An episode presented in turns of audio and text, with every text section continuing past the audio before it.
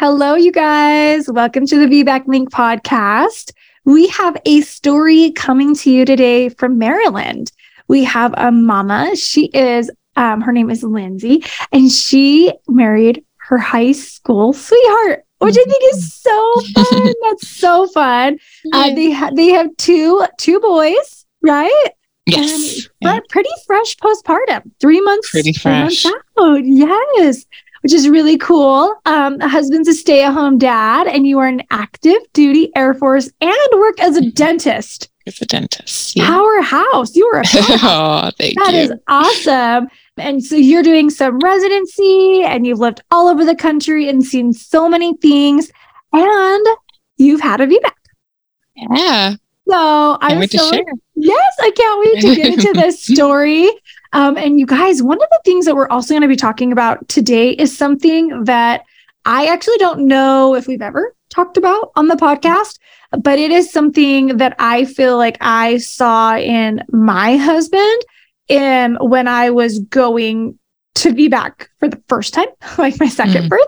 I saw kind of what happened and kind of shut out. And so we want to talk about paternal postpartum anxiety a little bit today, because it's something that we don't focus on highly. We are focused on the mom giving birth and the experience that they have had, but it's so important not to forget about our significant others or our birth partners or anybody there that was in the space and witnessed birth. And so I'm excited to be talking in just a minute with Lindsey about paternal postpartum. So if you have a significant other that may have had a traumatic experience, definitely listen up. It's going to be great.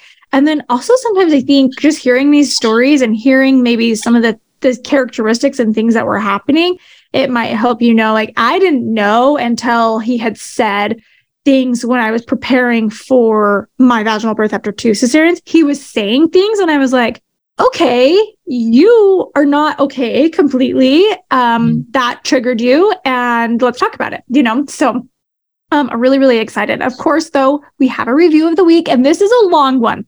And Julie used to I would always make Julie read the long reviews, because I swear I can't read. Like, I can't read and hear myself at the same time. I just get mixed up. So we'll see how this goes. This is from Likap 8. It's Likap 8. So thank you. It says, I did it. I have my VBAC. It says, hello, ladies. I was waiting to write this review since I was pregnant and tell you thank you very much from the bottom of my heart. I knew I was going to achieve a VBAC thanks to the knowledge you provide. When I was 12 weeks pregnant, my doula team recommended it to me, and I immediately felt really empowered by listening to every single story. I finally had something real from real women telling me the VBACs are possible, that I just needed to educate myself and do everything in my hands to make it happen, and that's what I did. I hired a doula team, I went to the chiropractor, I did spinning babies, I follow doulas on Instagram that tell you what exercise you must do to prepare for labor. I did hypnobirthing. I submerged myself in everything about natural birth, and I trained my body and my mind for this big day. I had my VBAC on March 15th, 2022, which is almost a year ago. Actually, when this comes out, it will be over a year ago. Yeah, it says, and it was the most healing experience. I did it thanks to you all and people like you to help women like me have our dream birth. Wow, that was incredible. Such an amazing review. Thank you so much. We're always smiling when we see these reviews come in on Apple Podcasts or Google, or sometimes, like I said, and I've said in the past, like we'll just get an email and say, hey, I just wanted to quickly write a review. So if you have a review for us, please shoot it over. We would love to read it on the next podcast. You are tuned into the VBAC Link Podcast with Meagan Heaton, who is a longtime doula and VBAC mom herself, here to help you get inspired for birth after having had a C-section. Along with this podcast, the VBAC Link offers blogs, resources, and a comprehensive VBAC course for both parents preparing for birth and doulas wanting to take their VBAC education to the next level. Be sure to follow Meagan and her team on all social media platforms for even more. Although these podcast episodes are VBAC specific, it is encouraged for all expectant moms to listen and educate themselves on how to avoid a C-section from the get-go. The purpose of this podcast is to educate and inform. It is not meant to replace advice from any other qualified medical professional. Here is your host, Meagan. Hello, women of strength. This is Meagan. I am so happy you're listening to the podcast. When I was preparing for my vaginal birth after 2 cesareans, it was hard to find the evidence-based information in one spot, and it could leave me feeling lonely or even confused. This is why Julie and I created the VBAC Link podcast. And did you know we also send out emails with helpful tips and advice on how to achieve your VBAC, all easily digestible in one email form? Just head over to thevbaclink.com. That is THEVBACLINK.com, and sign up to start receiving your VBAC tips and info today. Okay, Lindsey, are you ready?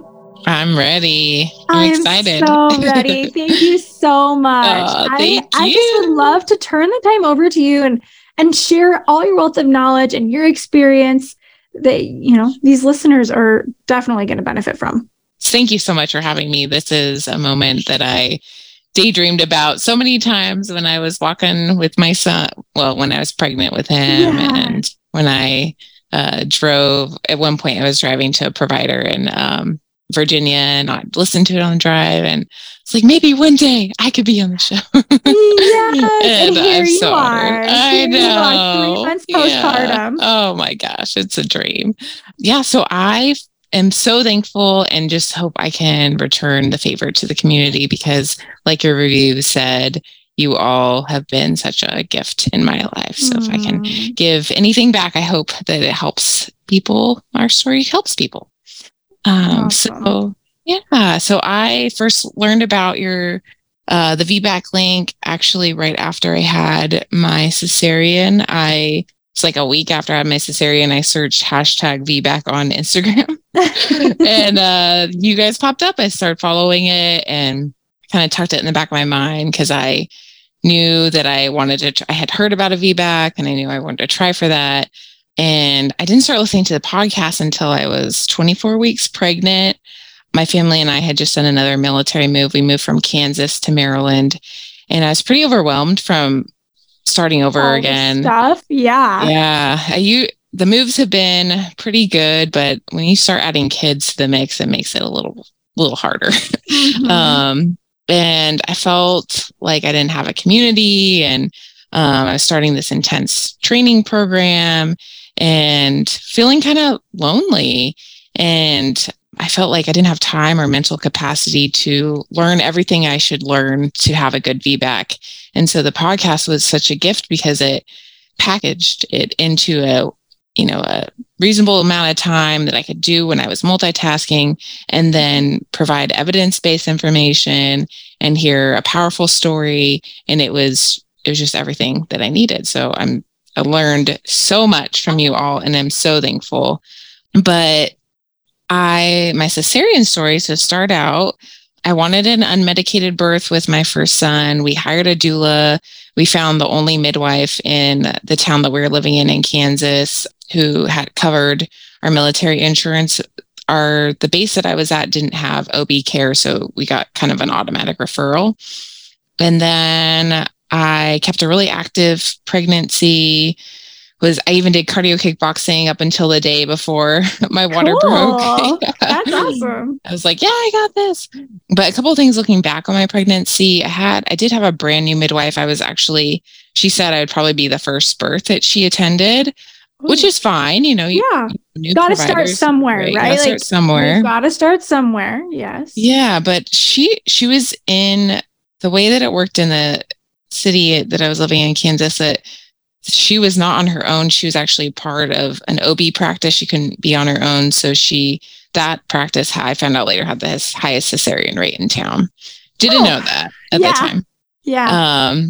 But she also gave me the recommendation to start using primrose oil vaginally at 38 weeks. And I didn't know that was an induction method. I found that out on your podcast. she said it would prevent tearing. So I was like, oh, you know, found that out. Kind of things I found out later, things I didn't ask about, didn't know to ask about. But my water started leaking around 40 weeks, or not around, but 40 weeks was one day. I woke up at 3 a.m. It was just a trickle and mild contractions, went back to bed and called the midwife on call at 6 a.m. She's like, well, you have an appointment today at 8, so you can wait for that. And so at 8, she checked and my waters had ruptured. And she left the room to talk to the OB. And then when she came back, she's like, you know, let's have you eat some breakfast and then come start Pitocin. The hospital had a birthing center across the street from the hospital. Mm-hmm. So you weren't like actually at the hospital, mm-hmm. but they were prepared if, you know, something went south, you could have, you know, cesarean there too, but not really meant for it. Mm-hmm. So then she, I arrived to the birthing center and then, or well, birthing suite, and they didn't have a cordless monitor. So they put me on a monitor that had the cord, and I remember being really disappointed because I was like, I want to walk around, but it was really limited with that. They started Pitocin, and really an hour later is I was having a hard time handling them. The contractions were really hard and really fast. And we called my doula, and she came, and I remember my midwife saying, "Don't scream." And I was like, okay, well, I don't know what to do. I'm trying not to scream. I labored with Pitocin for 7 hours and got to 6. And my midwife then had me stop Pitocin and labor on my own for 3 hours. And I remember sitting in the bath and not wanting to get out. I was like, I don't want to get out of this bath. And I wasn't really feeling any contractions at this time. I did have the labor shakes. And I remember asking why. And no one really answered me why I was having the shakes. I found out on your show later, one episode, and I was like, oh, that's normal. I didn't know. It's normal. And so was the water helping you contraction-wise? Like, I wasn't really feeling them, or did it just stop? And unfortunately, she checked me, and I was still at a 6, 3 hours later. Okay. So when they turned the Pitocin off, your body wasn't quite in that, like, active phase by on its own. Exactly. Okay. Yeah. That's so she said. Like, yeah, I know. So she wanted to put me back on Pitocin, and I said, well, if you're going to do that, you got to give me an epidural, because I just my body just calmed down from not having it for 3 hours. Yeah. So the epidural worked so well. As numb, like all the way up my chest. Oh, wow. I know. And I remember asking, can we turn this down? And they never turned it down, because it never felt less than that. And then 7 or 8 hours later was when I made it to a 10, and I had got some rest, and they said, okay, time to push. And I couldn't feel anything. They showed me how to do it. They said, you're doing it. And after 2 hours of pushing, my midwife went and manually tried to turn my son, because she said he was in a weird position. When she did, his heart rate decelled. So they laid me on my side. Well, she's told my husband, like, go pull the cord. He pulled the cord. 8 people fled in the room. Have everybody come in. Yeah. Mm-hmm. And then I heard turn her on her side, and I was like, oh, so I turned myself on my side. And my midwife apologized actually to me after the birth. She's like, I didn't mean for you to turn you on your side. But I was like, I don't know if it's because I'm in the military. I heard something. I was like, okay, I got to do it. Mm-hmm. But we laughed. That was something to laugh about. Yeah. But then after another hour of pushing, so 3 hours total, she asked the hospitalist who was working to come in. And the hospitalist did a pelvic evaluation and determined she couldn't get a forceps around my son. He was asynclitic. And at that point, she said that she recommended a cesarean. And so, you know, it was, I learned that it's an unplanned cesarean, not an emergency cesarean. But still, it felt emergent, and it felt unplanned. It felt very unplanned. Which a lot of those, and that's kind of one of the hardest things for me, like as a doula, as a mom that's had them, you know, to decipher with like emergent because they treat it as it's an emergency, and we're feeling it. We're feeling that. Yes, you definitely feel it. And so we think that we have these emergent situations, and I'm not saying there aren't. There are definite emergent situations, right, but sometimes we label them as emergencies, and they're like not. But the way that everybody's making it seem, it feels that way. Yes. Yeah. And the tension was definitely in the room at that. I mean, even when I was in he doing okay? I know he had the D cells a little bit, but was he doing okay now? Or was staying? Oh, okay. Yeah. He was stable at that point when they brought me back, which was good. So he had the D cells. And then I consented, and 30 minutes later I saw they pulled my son out. He was crying, and I cried and felt that instant love that you feel for your baby, like you do anything for them. And it was really special. But I felt really excited, and then also really robbed of the birth that I wanted. Yeah. At the same time. So it's kind of weird to feel both things at once, but so that's okay. It is okay. And what was encouraging though, is I was like, man, I labored for nothing. It was 20 something hours of labor. But all those hormones, the midwife did say, all the hormones that you had release are really good for the baby too. And so I was like, okay, well, yeah, it felt like work for something though. Yeah. So then about 4 or 5 hours after son was born, we kind of had they left us alone for a little bit. I mean, they still came and checked on us, but I woke up and my husband was pacing the room, and I asked him, I said, what's going on? And he said that he was shaking, and I could see that he was shaking, and his heart rate was racing, and he was really emotional.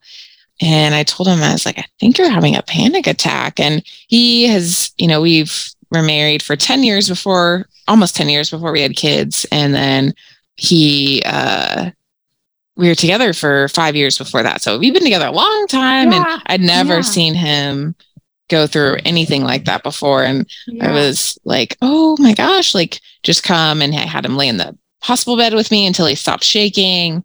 And, so that kind of was our experience at the hospital. And then we got home, and I remember we ordered pizza, and he like couldn't eat it at home after the hospital, I should say.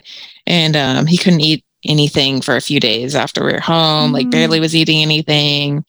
Couldn't be in the same room with our son when he was crying. He felt like another panic attack would come on, and then like couldn't be in the room when we were sleeping at night. And I remember feeling so concerned, like that he would never be the same again. We would never want any more children. And, and he is my best friend. So it was like, oh my gosh, who do I talk to about this? Yeah. Like, what do we do? And we actually ended up, he talked to one of the pastors at our church, and was kind of worked through that. And we're like, okay, it's just hard. This is a hard moment, and we're working through it.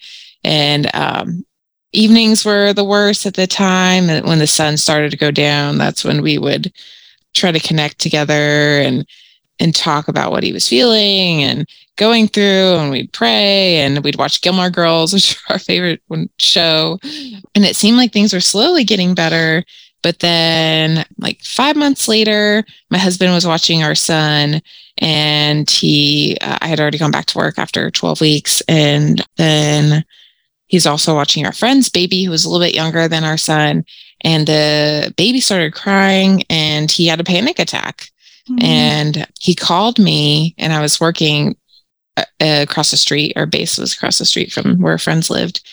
And thankfully that day, a skunk had gotten into the ventilation system at work. Oh, gross. And we were all being evacuated at that moment. They called it a natural disaster. It was like, that's a natural disaster. Yeah. That is. It's like $80,000 worth of work to fix it in the end. Yes. And but I was literally leaving my desk at that moment to go home, and I said, I'll be right there. And so I was there, and had him go kind of walk it off. And then I had heard like of a therapy group in town, and got from a friend and got the information, and he started therapy pretty soon after. I think it was like within that week, and ended up going for the rest of the time we were in Kansas, which was oh gosh, I guess like a year and a half that he went, and made a huge difference, huge difference. And I mean, in the end, like really thankful for that. And did he feel that the birth itself was what brought everything on, or was that a trigger? You know, like great question. So that's what we're thinking, is that it was the kind of all of the heightened emotions from me being in labor and that not going well, and then all of a sudden we're in a cesarean, and the pulling of the cord, that is something that really stood out in his mind, that like, oh my gosh, like this is a serious thing. Just that fight or flight reflex being on for that whole time. Yeah. And he was the one that pulled the cord, right? He was the one that was told to go pull the cord. Exactly. Which, if you think about it, when someone tells you to go pull a cord, when you know that's an emergency, really scary, someone could be dying cord. Right. Can you imagine where his mind went? Exactly. Yeah. And then see, he brings this story when they brought me in for the cesarean. They had me on the, I don't really remember because they'd given me, you know, other medicine at that point.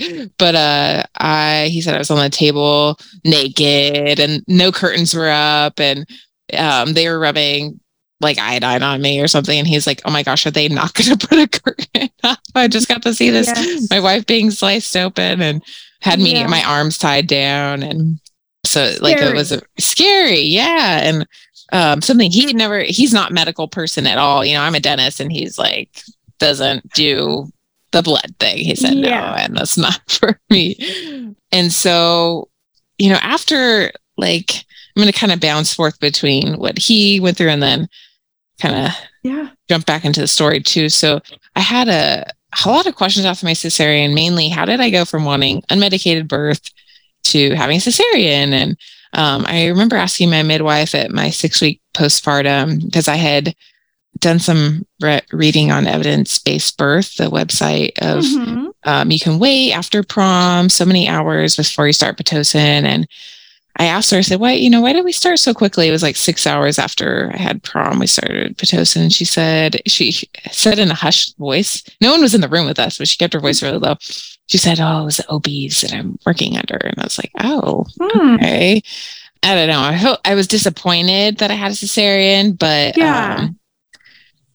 it, in this state of weakness, it really taught me to rely on faith, and it also set me on a path to really deep dive into the world of birth education. I'm no expert by any means, but I learned so much compared to where I was at the first time.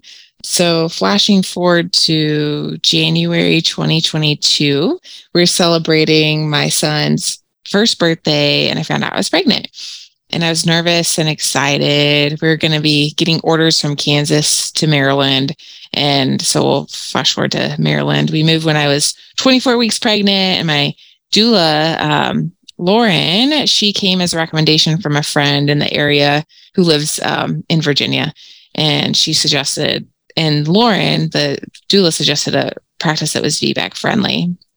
At this point, I am working at a military installation, so they expected me to give birth there. But long story short, I was able to get a referral, which is, if anyone's active duty listening to this, I know, because hang in there, it's hard. Sometimes you can't get a referral. But I was able to get one, thankfully. And the practice in Virginia was an hour away, so I would drive to the appointments. And so they were nice, but I didn't see anyone consistently, and I did move later on in my pregnancy, so it was hard to like see a repeat person because there are so many people that work there. Yeah. I did have one experience before I decided to ultimately change to a home birth, but when I was 30 weeks pregnant, I was feeling menstrual-like cramps, and it really concerned me because I know that could be a sign of labor contractions, and they didn't go away. So I called, it was a Saturday, called the OB on call, and she said, well, why don't you go ahead and come to the hospital? I'm working here. We'll put you on some monitors and check. And so I drove, and I remember driving by myself, and again, feeling like really lonely because I was there by myself. My husband was with our son. It was late in the evening. His bedtime would have been soon. And I called my doula and she offered to come with me because she's awesome. Mm-hmm. And I was like, no, it's okay. I'll just call and check on you, check up. And when I got to the hospital, I got checked in and I ended up, I was crying and the nurse was like, oh my gosh, what's going on? And she was really sweet. But the OB popped her head in, kind of looked and she said, oh, you're still being processed. Or I don't know what she said. She's like, just said something quickly and walked away. And then I never saw her again. She had the midwife come in and talk to me, and the midwife said, everything looks good. You're not, no contractions. It's just, you're probably dehydrated. Let's get you some fluids. And she asked to do cervical check, did cervical check. I was at a 1, but she said that most women that have either given vaginal birth or have dilated to 10 walk around at a 1 at any time. I was like, okay. Or more. Yeah, sure. I'm sure. So she walked away and she went to talk to the OB and came back and she said, oh, okay, so OB would like you to start some steroids for the baby in case you go into labor. And I was like, wait, you just said that I'm fine. I'm in labor. Yeah. Right. And so I felt really conflicted. I wanted the best for my child, but then I was also confused because I didn't have any other signs of being in labor. And there was a woman who was, it was just, the triage room. So they're just curtains. And I heard a woman who was the same gestational age as me, and she was at a 5 and in labor. And so they were like, okay, we're going to do this intervention. And I thought in my mind, I'm like, that makes sense. This woman's in labor. I am not. And I felt really disappointed that the OB didn't come and look me in the eye or talk to me, put her hand on my shoulder, find out that, hey, you just moved to a new area. You're stressed out. Stress could make this happen. And which I found out later. And so I ultimately ended up declining and had a very healthy pregnancy. No others. It was just kind of that one time that I had that happen for about a week and everything was okay. He actually came a week past my due date, or 8 days past my due date. So no worries about being early. Yeah. But as and that's something, and I'll touch on this later too, like as a provider, it's so important to connect with your patient and to, in my specialty that I'm getting into is we talk about listen to your patients. They'll tell you what's going on. Mm-hmm. And it's not, that we have to stand over them and make a clinical decision. It's like, look at them, hear what they have to say. They will tell you what the problem is, even if they don't know what it, like their story will tell you. Yes. So important that, that they do that. So find a provider that's willing to listen. So then at 35 weeks, I was actually listening to an episode of the VBAC Link on my lunch break. And I text my doula and I said, if I have a third child while we're living here, I really think I'll do a home birth. And she said to me, it's never too late. I wrote it down to follow your gut and find the perfect birth team. And I was like, oh, that's nice to say that, but that is way too stressful to try to figure out a home birth at 35 weeks pregnant, get a new referral from the military. And I said, I'll look into it, but it seemed really overwhelming. And she was really encouraging. It's daunting. Very daunting.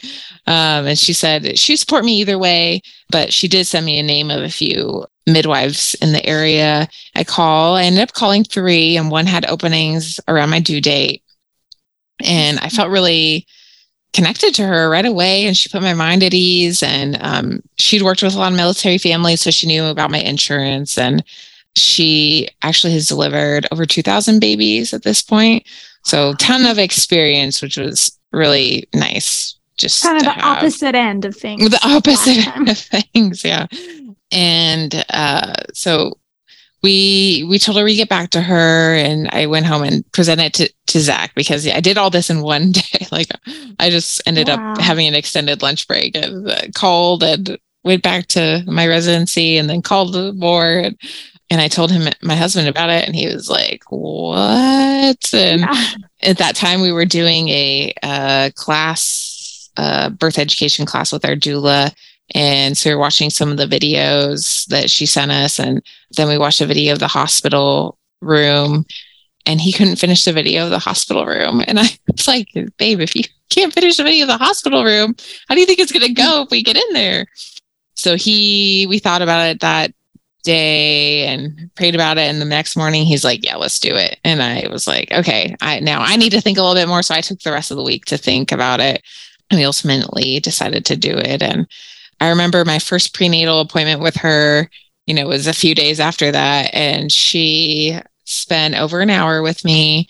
And wow. I kept looking at the time and I was like, she's got to go. Like, she's got other patients. And I felt guilty. It was weird. I felt this guilt of I'm taking too much time for her. And then I could tell by her demeanor, though, she was in no rush to leave at all. And even how she walked out the door, she was just like, okay. Yeah. So that being said, like, her appointments were kind of a time range. Like, I'll be there around 2:00. Sometimes it was later. Sometimes it was a little earlier. So we had flexibility with our prenatal appointments that were they were all at our home. But awesome. It was so nice. And so my HBAC story, at 8 p.m., I had a few painful contractions the night before my son was born. And I text my doula, and she's recommended doing the mile circuit. Mm-hmm. And then I text my midwife, and she recommended I have a glass of wine or some Benadryl and go to sleep.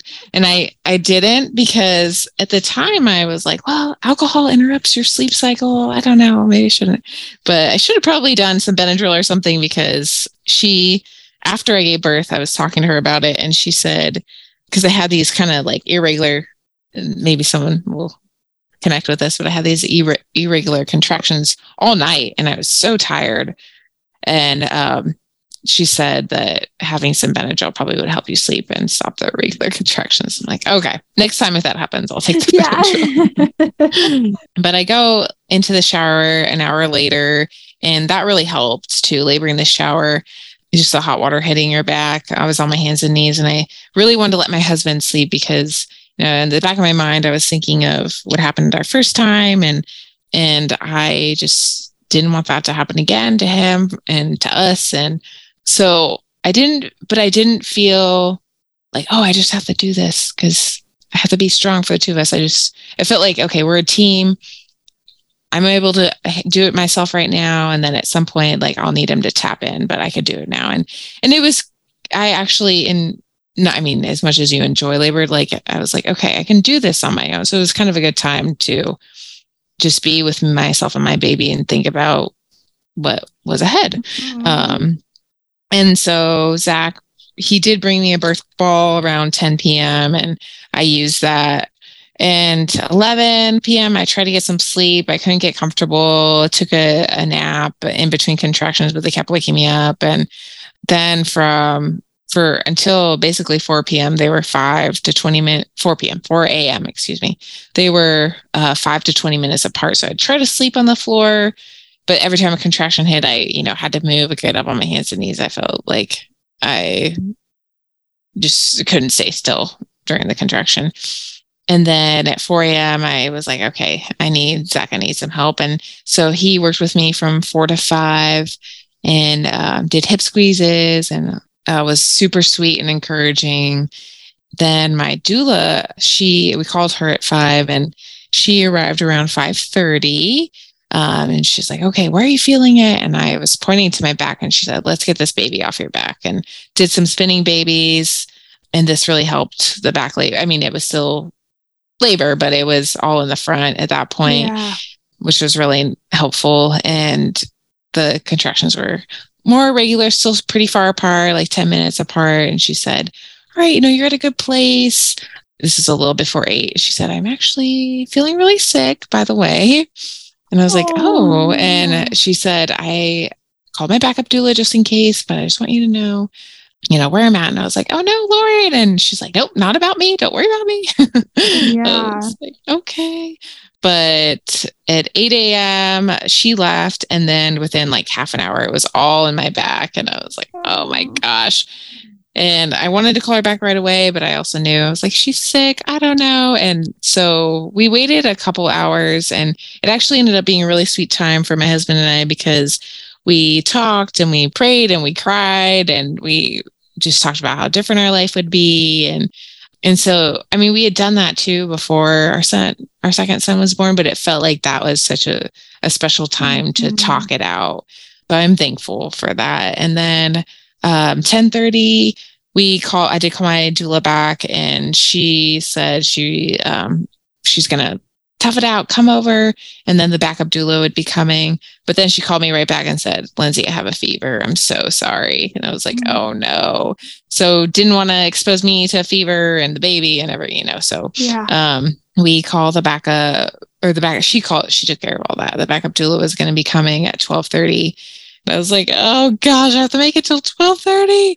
And then we also called. So my pastor's wife I found out like a week or 2 weeks before I went into was giving birth, that she's training to be a doula. And so I invited her to come. That's awesome.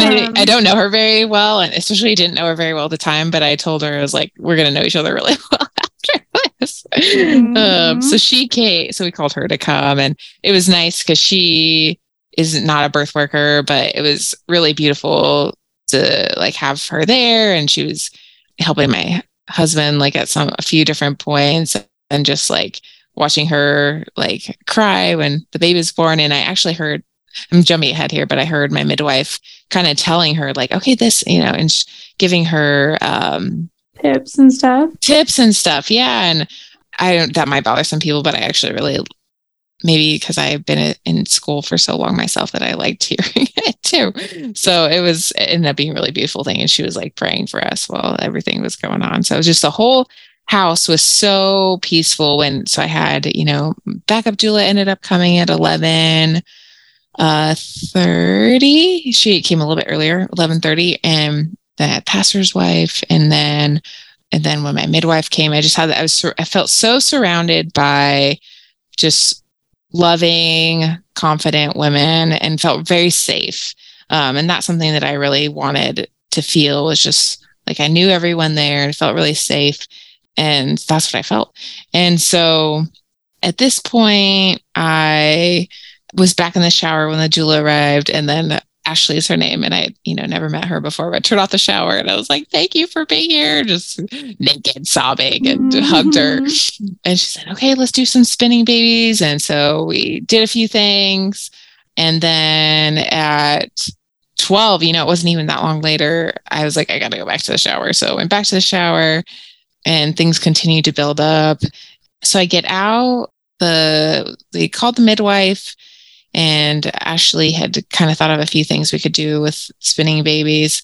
And her and the midwife were like immediately on the same page. We were like, let's have Lindsey do the side, and midwife was on her way. Have Lindsey do the sideline release. Yeah. And I was like, nothing in me wants to get on the side of the bed. And then I looked at her and I said, I'm done. I got to go to the hospital. I need meds. I tried. I can't do it.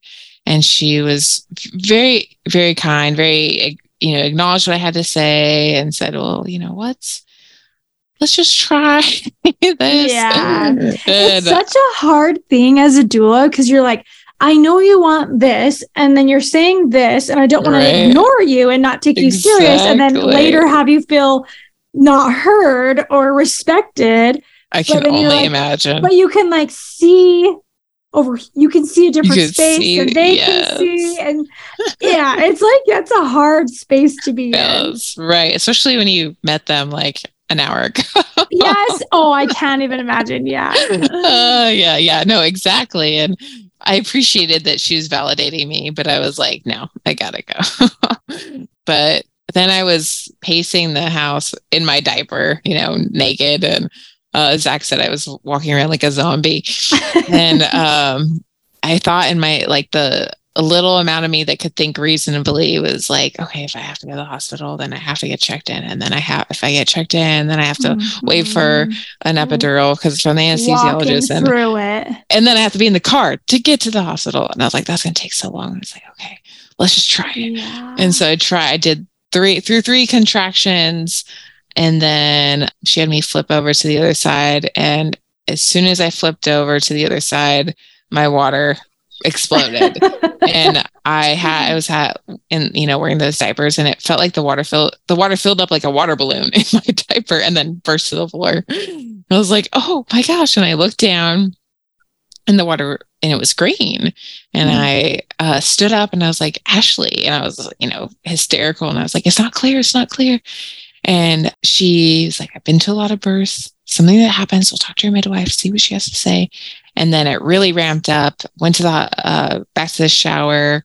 I remember I just ran to the shower and turned it on. And when I got in, it was cold. And I was like, oh, the water warmed up. But yeah, but then shocking. Yeah. Cold shower. I was gasping. And then the water warmed up and I started screaming, and she really was helping me through the contractions and was keep it low and so sweet. And now she did it. And I was just following her voice. And so really, my husband at this point, when Julie was there, he was like, I'm going to let her help my wife. And I didn't feel where's my husband? I felt okay, this is good. I'm glad that she's helping, Ashley's helping me. And actually, I found out later, he went and cleaned up my water. So he's I have something to do. I need to clean it up. So then she reminded me, she's or I had to fail to mention this. When I did want to go to the hospital, she reminded me, when women get to this point, I know you've listened to a lot of birth education, listened to a lot of podcasts, because my doula had filled her in. She said, do you know that this means you're really close? And it just didn't feel real. I was like, yeah, but they were close. I don't think I'm close.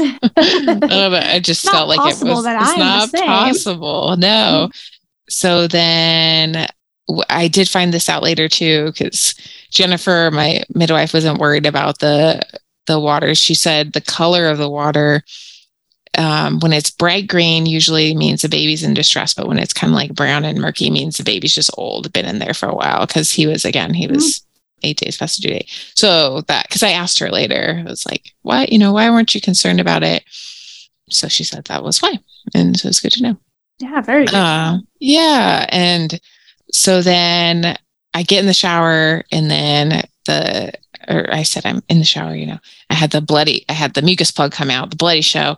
And then things are ramping up. Midwife gets here and they want me to get out, and I start to make a little grunt noise. And I was like, oh my gosh, should I actually just do that? And Ashley said, are you feeling pushy? And I said, I don't know. I think so, maybe.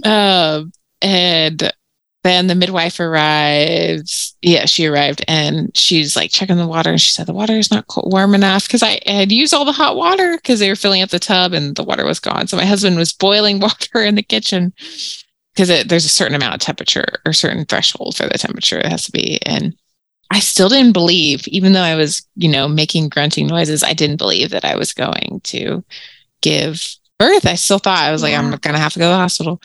And so they try to get me to sit on the toilet, and I can't. I was I just go to sit down and then I get back up. I know the toilet's a dilation station, right? And I'm I just can't do it. But my midwife had put her hand, when she arrived, on my lower back. She never did a cervical check, put her hand on my lower back. And she said to my husband, I found out later that it was probably a 7 or 8 when she got there. And I asked her how she knew that. And she said, she will feel the tailbone push out. And then the back of your butt crack is a darker color. I was like, oh, interesting. So I am in the tub and they're adding the hot water, and I am pushing, and they don't have to coach me. I'm doing it. They're encouraging me, but they being my doula and midwife, but I wasn't actually, my body just knew how to do it, which was so cool. And I did start to feel the ring of fire, and which actually to me didn't feel that bad, because I was, the whole labor it didn't felt for really me bad. Either. I just felt a whole ton of pressure. I just remember pressure. I don't ever remember the ring, the full ring of fire. Maybe no, yeah. A little in it. My midwife said, wherever. Oh wait, I did forget one thing. I didn't want to forget this. So when I was in, I didn't think I could do it. When I started getting, someone was pushing. I must have said something that I didn't. I should ask my husband. And I must have said something, because my midwife said, she gave me a pep talk and she said, okay, would it help you if you felt your baby's head, like a little bit of biofeedback? And that, you know, as a dentist, we talk to patients about different things like biofeedback. So I was like, yeah, that like connects with me. And she said, I was like, I don't know how to do it. She said, reach down and feel, and then you'll feel something firm and squishy. It won't feel like you. I was like, okay. And then I did. And I was like, oh my gosh, he's there. And that was definitely a big motivator for me. And I didn't do that with my first son. They had offered, and I was like, oh gosh, no, I don't want it. But I think it was very helpful. And because there's mental hurdle to giving birth. I think VBAC moms have, I don't want to say we have more of a mental hurdle, but I think we do. Sometimes we have extra stuff. There's just, and it's not like, we just do. And, you know, so setting yourself up for success, you know, where if it be touching your baby's head, like that was my point where I had to have the cesarean, was when I was pushing. So that pushed me through the threshold. And, yeah. So yeah. And because it was mental at that point, like the baby was coming. I just had to like work with my body to do it. My husband has a funny memory of me when I was in the birth pool. I was holding both sides of because there was like the sides of the tub, and I literally am like roaring, and I felt like I was roaring, and I was like, come on. My son's name is Finn. I was like, come on, Finn, let's get this over with. And just like yelled, like roaring it out. And my doula was standing right in front of me. He's like, you're just yelling in her face. So it took me an hour to push, which sounds like a long time, but didn't feel like a long time at all. I held him and I cry, and Zach was crying. And there's the picture that I sent is really cool, because you could see my husband kind of tearing up in it, and pastor's wife cried. Like everyone's cried. Ash was crying, you know, except our midwife. She was like cracking jokes the whole time. Not in a like unrespectful way, but she kept the mood really light, which I didn't notice because I was in labor land, but my husband said it was really nice. It kept him like calm, because she was so chill. And she said to me later, actually, when I got in the bed, that my son didn't cry right away, but she checked his, actually I have like my doula recorded it. And so I could hear her, and then she checked the pulse in the cord. And so she wasn't concerned that the baby didn't cry right away, because she felt the pulse was really good. And she's like, in the video, she's like, he's just, he's getting ready to take his first breath, like really calm. And then she said to me later, so she did do a little bit of suctioning, which I was like, no, that's fine. Yeah. I didn't have a problem with that. But I say that because everything was so considerate. All of the questions that were asked, or that she did, and she wanted to let me know, like I could have never known that she did suctioning ever, but she wanted me to know, and I just thought that was really cool. So I'm in bed, and she kind of has me quickly get out of bed. I didn't think it was quick, but we talked about in our kind of our debrief later, it was pretty quick, because she saw that I was bleeding, but no placenta came out. So she wanted to figure out where it was coming from. And she had a really cool way of testing, or trying to figure out what was trying to triage me without me knowing. At one point I did pick up on it, because she asked, she's like, are you feeling, you know, any pain in your arm? And then I was like, oh, she's checking my heart. Like I know that from being a dentist. And she would just ask kind of low key questions, but was actually trying to make sure everything was all right. And my blood pressure, making you feel like it. Panic. She's like, okay, we're going to check your blood pressure. And blood pressure was 100 over 40. So she said, all right, Lindsey, I'm thinking let's start you some IVs. And I said, okay, yeah, I don't care. Do anything. I have my baby on my chest. Do whatever you want.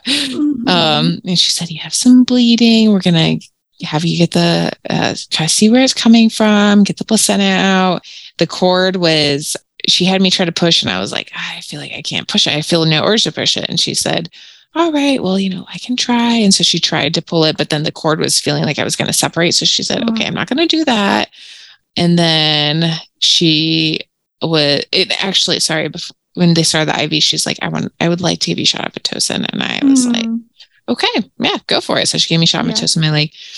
And it turns out later she was concerned about the bleeding, and she's like, I got to figure out where this is coming from. Then at that point, she, had tried to pull it out, wasn't able to. So she said, okay, Lindsey, I need you to push this out. And I was like, okay. So I pushed it out, and she did evaluate for tear, or she said, I'm sorry, I have to be really mean and press on your abdomen. So she, really got on there to make sure where the bleeding, that I wasn't hemorrhaging or anything. Yeah.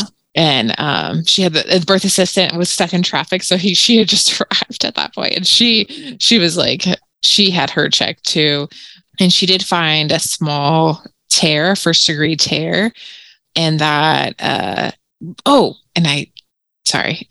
wasn't going to do this, but I'm going to do this one time. So to step back in my story, when I did feel that ring of fire, she said, at that point, she said, okay, go down, put your hand down there, and where you're feeling the burning, move the tissue out of the way.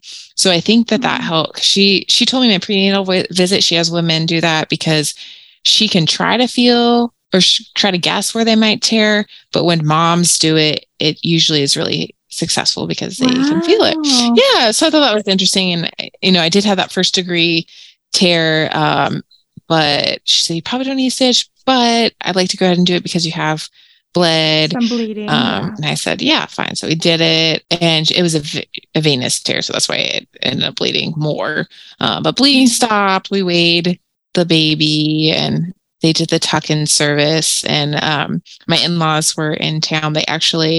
They are the best. And they were supposed to fly back to California that day because they came 2 weeks early, or they came like a week before my due date and stayed a week past because we thought that baby would be born then, but he wasn't. Yeah. They were flying out that day, and they canceled their flight and stayed because I had gone into labor the night before they left. And so they were with our 2-year-old, or well, he was, 1.5 year old or whatever at the time. Uh-huh. So they ended up, they're like, we're going to just get a hotel room and you guys hang out, which was nice to have that kind of time with just Zach and I and our new little baby boy. So, after my HBAC, we were sitting on the bed with our second son. And so just so thankful. And I asked my husband how he's feeling. And because I was curious about this experience, like, would it be different than the hospital? And, and he said he was feeling great. He felt like in the hospital, he couldn't really do much. He tried, especially the doula didn't take over, but he would try to support me in labor. But then he was like, well, what else do I do? And I feel like being at home, he put water in the tub and he cleaned up my water. And at one point he even said he put the dishes away. And he said, and then that night in bed, he did have a little bit of shaking, but I think his just sympathetic nervous system was so ramped up that, that happens. We tell a story. So the specialty I'm getting into is pain, head and neck pain, oral facial pain is what it's called. And so we have patients in with chronic pain, and people that have undergone like post-traumatic stress or have TBI, have post-traumatic stress disorder or TBI, their sympathetic nervous system is like ramped up. And so it's designed, like a zebra outrunning a lion, you'll see a zebra like shake after it's done, like shake it all out. But a zebra doesn't keep thinking about like, oh wait, what if that lion would have caught me? And what if like I would have lost the leg? And what, like zebras, they just move on. But we as people, we're the ones that think about like, oh, but what if? And then that happened. And so that's what causes that sympathetic nervous system to keep staying on. And so anyway, so he had a little bit of the shakes, and like I was thinking through that. And one of the things we have patients do for our chronic pain patients, it can also help with anxiety, and it can also help lower your blood pressure. And like, feel free to look this up and look into it because there's a lot of evidence-based research on it. I'm saying that to all listeners too. It's called diaphragmatic breathing, and so highly recommend it. Just in general, for any type of chronic pain, it's really helpful. But there's even been studies to show people lowering their blood pressure. So I was like, all right, honey, we're in bed. I was like, we're going to do some diaphragmatic breathing. So we did some diaphragmatic breathing, and it really helped him calm down. And what it does is it activates your vagus nerve, which is that fight or flight reflex responsible, that nerve that innervates and starts up the fight or flight. So it helps activate your parasympathetic nervous system to calm your body down. And so that's what it did. It was awesome. I love that. Yeah. And so, one more thing to go over after this, but kind of to show where we are now. I did go back to work, and this is my second week back. So timely, very timely. My husband did a full week by himself with the kids, and lots of crying because my baby doesn't take a bottle during the day, which is another story and also stressful. We're working on it. And so the baby's been crying a lot and is hungry. And I've asked him, and last night I'm like, okay, I'm on the podcast tomorrow, so let's give a full update.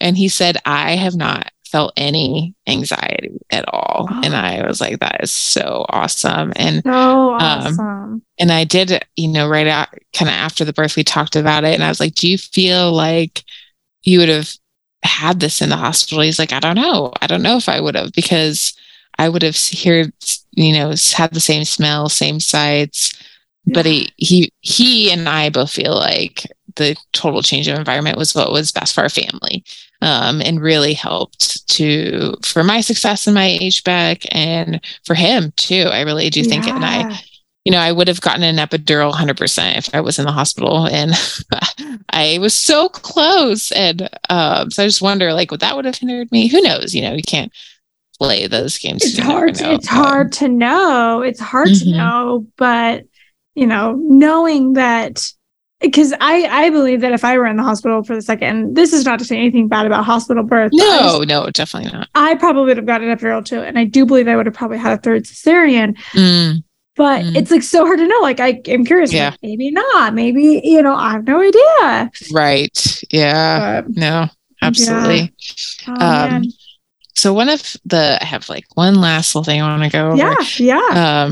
Thank you. So one of the key components I think was missing from my first birth was education. So almost every prenatal appointment, my midwife would say, any questions? And almost every single time I didn't. I guess, I trusted her, and not that you shouldn't trust your providers, right? Like that, but I just, I didn't kind of even know what to ask. And so that's why I recommend your podcast to first time moms too, because then you know what to ask. And yes. So I did some reading, I definitely did some reading, and I did at the hospital birth class. I did a class with our doula too, birth class with our first doula, but I did so much more the second time around. And yeah, so my point is finding a provider you can trust and you could feel like you can ask those questions, or who will even maybe prompt you on what questions to ask, is so helpful.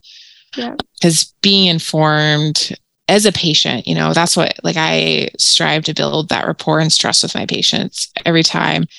But I tell them this, we're working together as a team, and I want you to, do your own research, and I want to work with you to determine the best plan for you, because when you feel empowered and informed, you have better outcomes.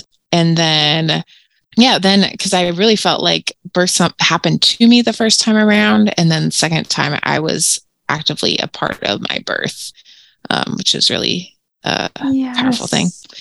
So I did... Very, very, very powerful. But that's something I was going to say, is even if it doesn't go the way we want, be a driver in the driver's seat. Oh, absolutely. We know baby and birth, things go certain ways and everything, but still, you can still be, feel empowered.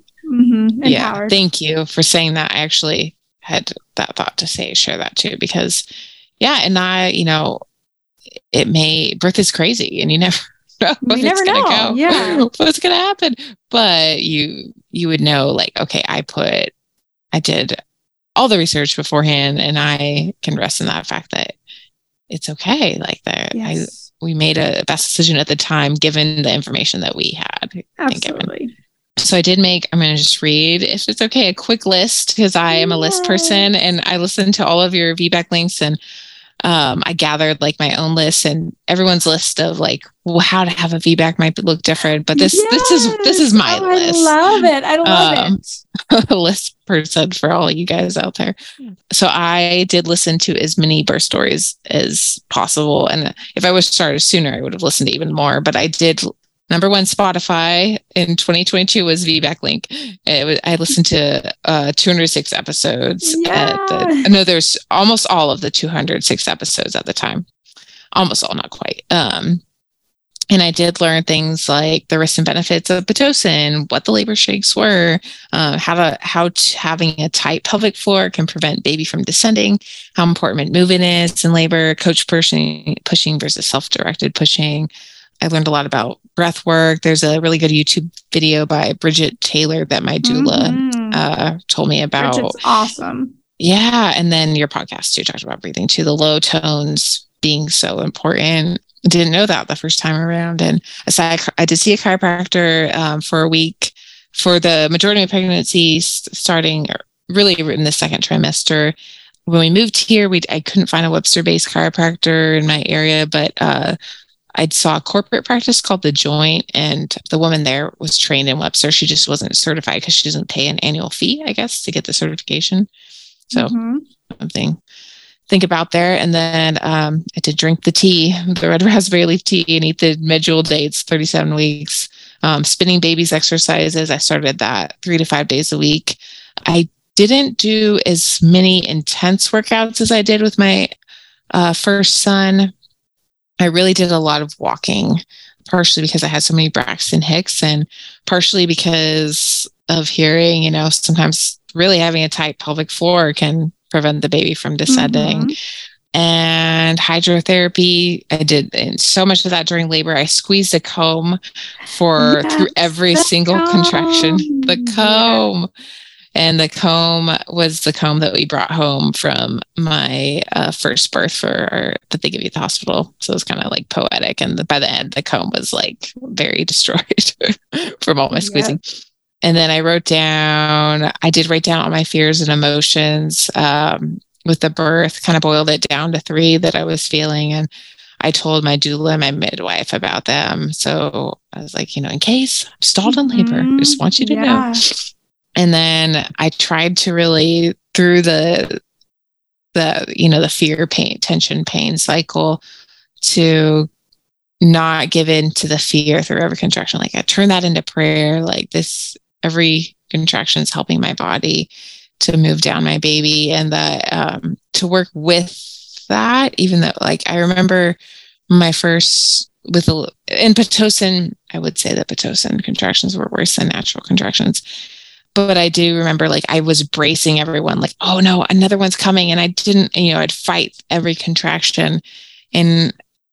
And so it was so hard, but I tried to just work with my body instead of push them away, and then moving every 15 minutes, try to do a new position in labor. Such a powerful list right there. Yeah. Oh, thank you. Yeah. Hopefully that if someone you're oh, my VBAC might be tomorrow. Maybe they listened to this episode and they got some tips at the end there, the final hour. Yes, the final hour. The final countdown.